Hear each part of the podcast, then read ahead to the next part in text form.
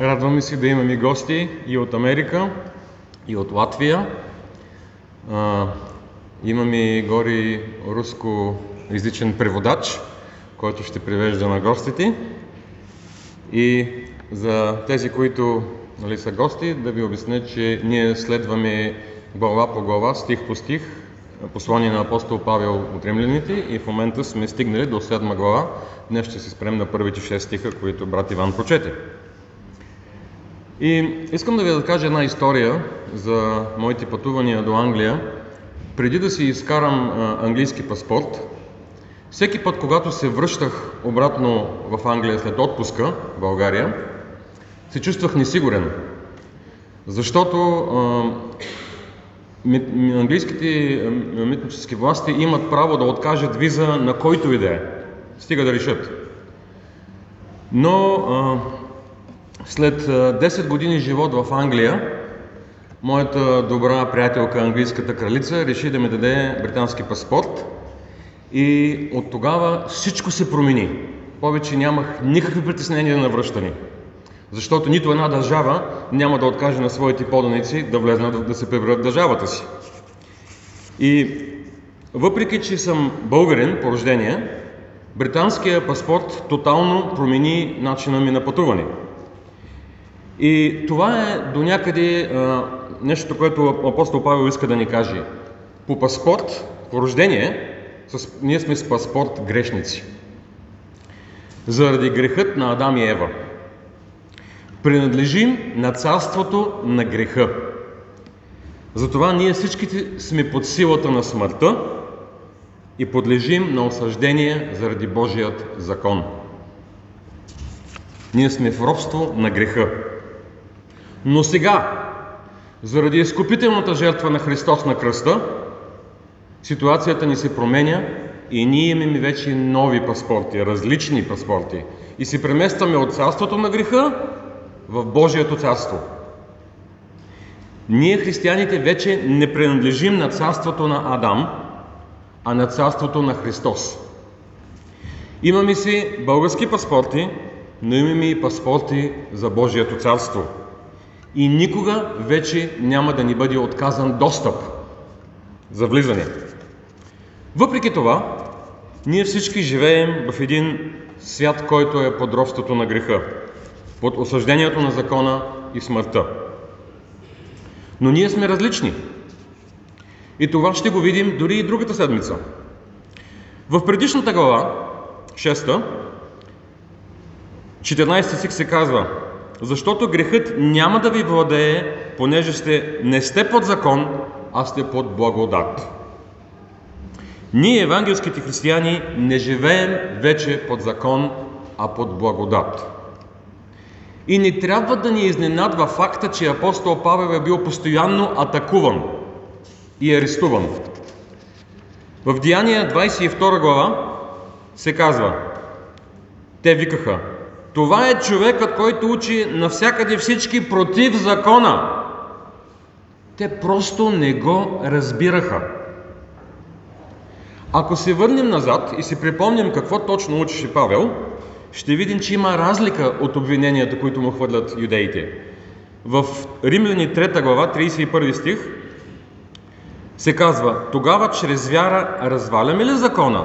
Да не бъде, но утвърждаваме закона. Единствено, когато разберем учението на Павел за спасение по благодат, а не чрез добри дела, не чрез спазване на закона, ние разбираме, че утвърждаваме закона. Това виждаме и в днешната трудна седма глава. Въпросът за нас е, ако не живеем под закон, как действа закона за нас, християните? Седма глава започва с въпрос – не знаете ли, братя? Първи стих. В седми стих той отново пита, законът грях ли е? Да не бъде. Павел ни помага да разберем точно как работи закона и какво е той. И това е толкова важно за нас днес. Поританският пастор, британският пастор Джон Нютон от 18 век, който има принос за примахването на търговията с роби, който написа тази прекрасна песен от чудна благодат, която пеем вече 300 години, казва така. Тайната на всички религиозни провали и проблеми се състои в неразбирането на ролята и действието на Божият закон. Както вече видяхме в 6 глава, 14 стих пише, защото грехът няма да ви владее, понеже не сте под закон, а под благодат. В четвърти стих се казва, че ние християните сме умряли спрямо закона, за да живеем за Христос. Така, както сме умряли спрямо закона, сме умряли и спрямо робството на греха. Грехът обаче не е умрял в нас. Но като победители с Христос, ние се борим срещу греха, за разлика от невярващите. Тези, които сме умряли спрямо закона, вече не сме под неговото осъждение. Вярващите осъзнаваме, че закона ни изобличава за греховете ни. В 24 стих Павел казва, окаян аз човек, кой ще ме избави от тялото на тази смърт? Но ние сме призовани не да се отчаиваме, защото идва ден, в който Христос ще ни промени напълно и вече никога няма да грешим в рая. В 25 стих се казва Благодарение Богу, има избавление чрез Исуса Христа, нашият Господ. Да обобщим. Ние сме умрели спрямо закона, но не сме безгрешни. Закона ни изобличава за греховете ни. Ние не сме оставени на произвола на съдбата, така че не трябва да се отчаиваме. Ние сме победители с Христос и в Него намираме прощение на греховете. Отеха и Той ни дава сила да се борим с изкушения и трудности. Ние сме окаяни грешници, но разбираме, че Христос е нашият славен и благодатен Спасител. Ние обаче не сме хора, които трябва да върват по улицата с наведени глави и да викаме, о, ние сме отчаяни грешници, ние сме отчаяни грешници. Това не сме ние. Ние уповаваме на Христос и само на Него за прощение на греховете, а който уповава на Него, никога няма да се посрами. Както казах, седма глава не е лесна за разбиране, но аз ще се опитам накратко да обясня в две точки. Първо, в стихови от първи до трети Павел ни дава основни принципи и прави една иллюстрация. В стихове от 4 до 6 е приложението, практическото приложение на нас. Първо, принцип. Законът владее над човека само докато той е жив. Павел ни дава една интересна иллюстрация. В стих 2 се казва Жена, която е омъжена, е вързана чрез закона за мъжа, докато е жив.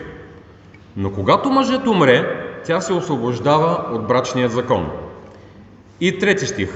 Докато мъжът ти е жив, ако тя се омъжи за друг мъж, тя прелюбодейства или става будница, но ако умре мъжът ти, свободна е от този закон и не става будница, ако се омъжи за друг мъж. Защо се случва така? Защото при смъртта на мъжа й, тя е вече законно необвързана от брачният, от гражданският брак. Тя вече не е под закона на брака спрямо нейния покоен съпруг. Четвърти стих обаче става по-труден за разбиране. И тъй, братя мои, вие умряхте спрямо закона чрез Христовото тяло, за да се свържете с друг, сиреч с възкресение от мъртвите, за да пренасяме плод на Бога. Преди един човек да повярва истински, той живее в плътта. Но когато Святия Дух заработи мощно в нашите сърца, ние умираме спрямо закона и се свързваме с Христос. Това е едно славно освобождение от закона, което самият апостол Павел е изпитал по благодат. Знам, че звучи объркващо, защото в примера с брака умира съпруга и жената става свободна. А в примера в четвърти стих с повярването, ние умираме спрямо закона, за да живеем с възкръсналият Христос.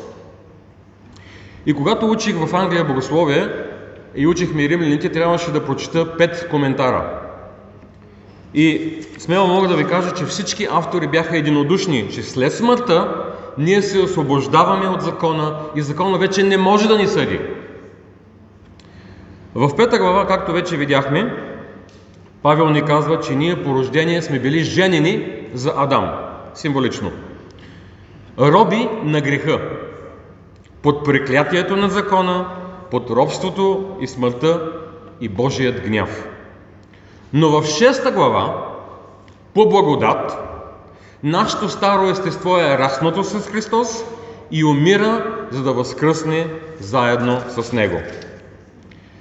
Вечният съюз, който сключваме с Христос, ни освобождава от всичката власт на закона, който той имаше заради предишният ни брак с Адам.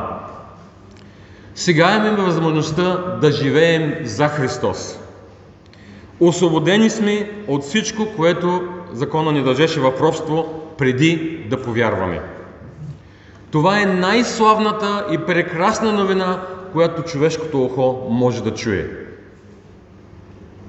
Помните ли този стар брак с Адам, в който сме живяли, преди да повярваме? Как връждуваше в нас старото плътско естество? В закона няма благодат. Колкото и да се опитваме да го спазваме, ако разчитаме само на себе си, закона ще ни смачка с тежестта си. Колкото повече се опитваме, толкова по-безпощадно ще бъдем наранени. Като един зъл съпруг, който наранява жена си. Имам няколко екземпляра, които ще ви дам безплатни от книгата на Джордж Баниан Пътешественика. Може да си я прочетете след това и вътре има брошурка, непременно я подарете след като я прочетете, която ще породи дискусии. В нея има една глава, в която няма да ви обяснявам подробно, само екстракт от най-важното. Самият християн се е опитал да спазва закона, е бил като смачкан, като прибит, когато се е мъчил да се изкачи на планината. Но той казва, видях един с прободни рани, който отне тежестта, товарът на греха. Съветваме да я прочетете за тези, които не сте я чели. Това е най-четената книга от христи, всички християни по света след Библията. Какво да направим тогава, за да се освободим от закона? Нека да ви разкажа една история за жена, която е била тормозена от злия си съпруг. Ден след ден, години наред. Той обаче се разболява и умира. И тя вече е свободна от брака. Един много смирен християнин започва да се грижи за нея. Обиква я и решава да се ожени за нея. Но тя все още продължава да сънува кошмари за това как е измъчвал злия и съпруг. Тя все още не може да повярва, че кандидатът ти е искрен и че той няма да се промени и да й причини същите страдания. Тя не може да повярва, че той ще я обича и ще се грижи нежно за нея. Той прави предложение за женитба, а тя със страх и трепет приема да се омъжи с него. И докато тя върви по елеята в църквата, за да се изправи отпред пред всички, сълзите й рукват. Тя застава пред кандидата си и пред пастора пред църквата и не може да спре да плаче, защото се спомня за мъченията, които и минават като лента, като филм пред очите й, които, мъченията, които е причинил бившия и съпруг. Пасторът се е обърнал към нея по име, тя се казва Мери, и е казал, Мери, погледни новия си съпруг, забрави за миналото.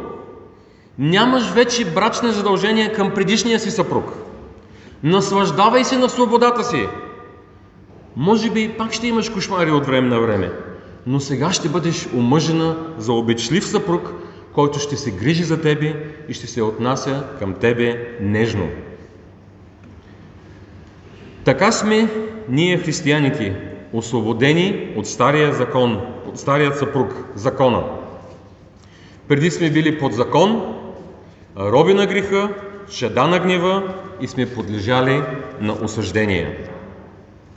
Но славният Исус Христос излива щедро благодата си върху нас и вече не сме под осъждение. Преди сме се опитвали да спазваме закона и сме се проваляли постоянно. Чудили сме се, кой ще ни избави от греха и от идното наказание. Единственото, което трябва да направим, е да прегърнем новият си съпруг Исус Христос. И Той ще ни води по своите праведни пътеки.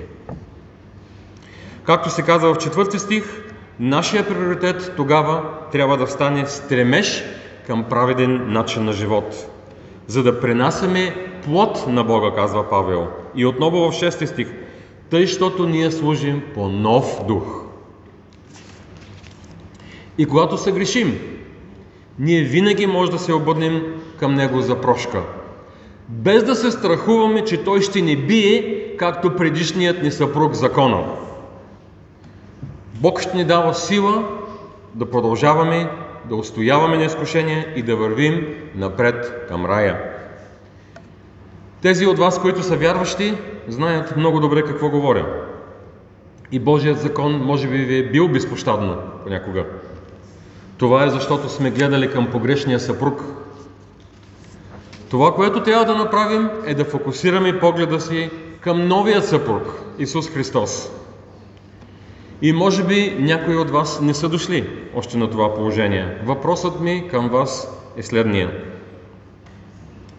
Така както проповедникът пита младоженците, взимате ли Исус за свой законен съпруг в добро и зло, в здраве и болест, в богатство и бедност, в радост и в скръп? Отговорът трябва да е да. Но ако сте повярвали и сте казали да, може би преди 5 или 10 или 20 години или повече, и сте попаднали под ударите на закона, и той ви е наранил тежко, сега е момента да подновите брачния си обед с Христос. Просто кажете, Господи, аз направих този обед за вярност в миналото, но сега, тази сутрин, искам да го поднева. Нека да се молим. Господи, прекланяме глава пред Твоето величие. Ти си свят, а ние сме окаяни грешници. Твоят закон ни изобличава за греховете. Ние се опитваме да спазваме Твоите закони и често се намираме ужулени и се чувстваме като прибити. Твоят закон не може да ни покаже милост. Твоят закон е неправилният избор на съпруг. Помогни ни да се придържаме към Христос и само към Христос. Помогни ни да открием спасението в Теб и само в Теб. Помогни ни да видим, че само в Тебе има сигурност. Помогни ни да разберем, че само в Теб има истинска радост. В името на Исус се молим. Амин.